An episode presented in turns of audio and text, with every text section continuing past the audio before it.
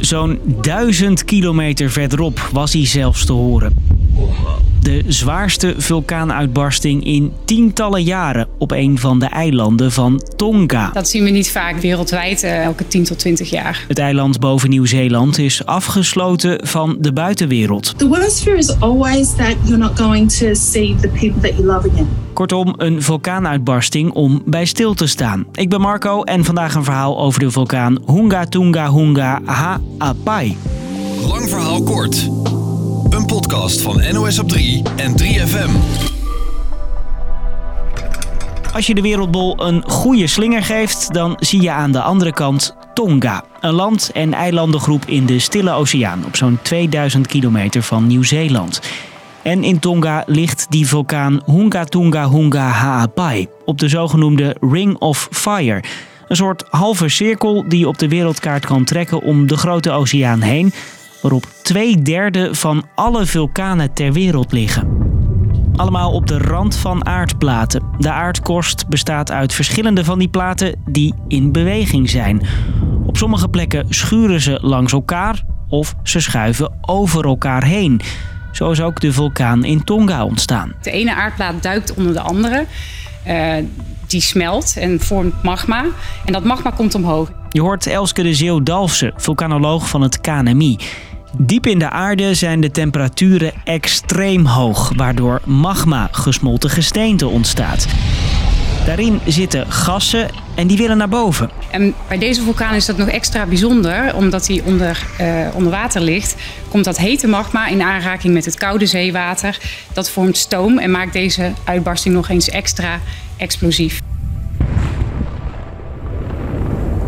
Op satellietbeelden van de uitbarsting zie je daarom ook een enorme aswolk. Dat zien we niet vaak. Deze, deze vulkaan doet dat misschien eens in de 900 tot 1000 jaar. En de knal was zelfs in ons land op te merken.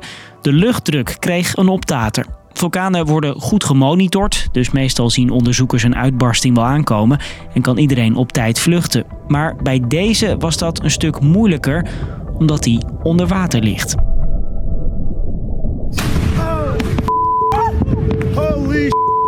En dus zagen mensen op meerdere eilanden van Tonga de uitbarsting niet aankomen.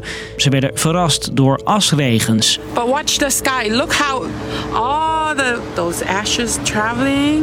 Op dinsdag kwam de overheid van Tonga pas voor het eerst met een update. Er zouden drie mensen zijn omgekomen na de uitbarsting. Op één eiland zijn alle huizen verwoest. Op andere plekken zijn veel gebouwen kapot. En alles zit onder een dikke laag as. Ook de drinkwaterbronnen zijn vervuild, vertelt correspondent Meike Weijers. Daar zijn tienduizenden mensen van uh, afhankelijk. Uh, het Rode Kruis maakt zich zorgen om ziektes, om cholera.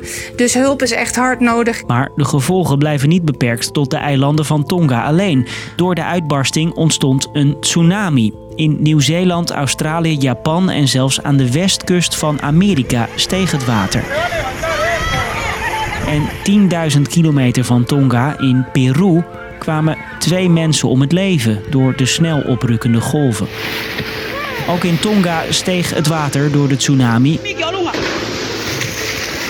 Maar wat daar de exacte gevolgen van zijn, is nog steeds gissen. Kom ik zo op. Weet je deze vulkaanuitbarsting nog? De Cumbre Vieja op La Palma barstte 19 september uit. Toen zagen we live lava stromen en mensen die hun auto inpakten en vertrokken. We moeten voorbereid zijn. Het valt niet te voorspellen. We zijn erg nerveus. We nemen belangrijke dingen mee, zoals matrassen en de koelkast. Waar we op La Palma de gevolgen live zagen gebeuren, kennen we die in Tonga nog lang niet. En dat komt door twee dingen. Allereerst liggen de eilanden ver weg van andere landen. Noodhulp van de dichtstbijzijnde buren, duizenden kilometers verderop in Nieuw-Zeeland, duurt eventjes. Het land stuurde met Australië al wel vliegtuigen. To undertake surveillance activity uh, over the uh, over the affected area. In order to make uh, drops of provisions. Uh, this is a very challenging time. Maar de hulp komt moeilijk op gang. En het contact is moeilijk door een kapotte glasvezelkabel in de oceaan. Sinds de uitbarsting zit Tonga zonder internet. Een boot met technici die de kabel moeten fixen zijn nu nog in Papua-Nieuw-Guinea, vertelt correspondent Meike. Meer dan 4000 kilometer verderop. Uh, dan moeten ze nog eerst langs Samoa om materialen op te halen. Dus uh, voordat ze er zijn duurt het zeker negen dagen. Dan moeten ze nog kijken wat er mis is met de kabel en die repareren. Het kan een maand duren. Inmiddels kunnen Tongolezen wel weer bellen met familieleden over zee om te laten weten dat ze veilig zijn.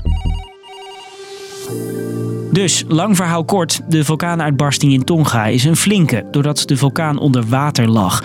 Op duizenden kilometers afstand hebben ze dat gemerkt. Maar hoe Tonga eraan toe is, blijft moeilijk te zeggen. Er komen duurt lang en het internet ligt plat. En dat was hem weer. Dank voor het luisteren. Doei!